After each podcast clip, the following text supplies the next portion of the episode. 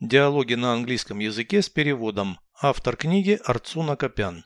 Прослушайте весь диалог на английском языке. Dialogue 186. What is our mother cooking for lunch? Fish soup for the first course. It's delicious. What about the second course? Vegetables and meat. What kind of meat? Fried veal. What kind of vegetables? Tomato and cucumber salad. Переведите с русского на английский язык. Диалог 186. Dialogue 186. Что наша мама готовит на обед? What is our mother cooking for lunch? Рыбный суп на первое. Fish soup for the first course.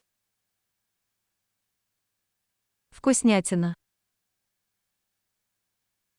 It's delicious.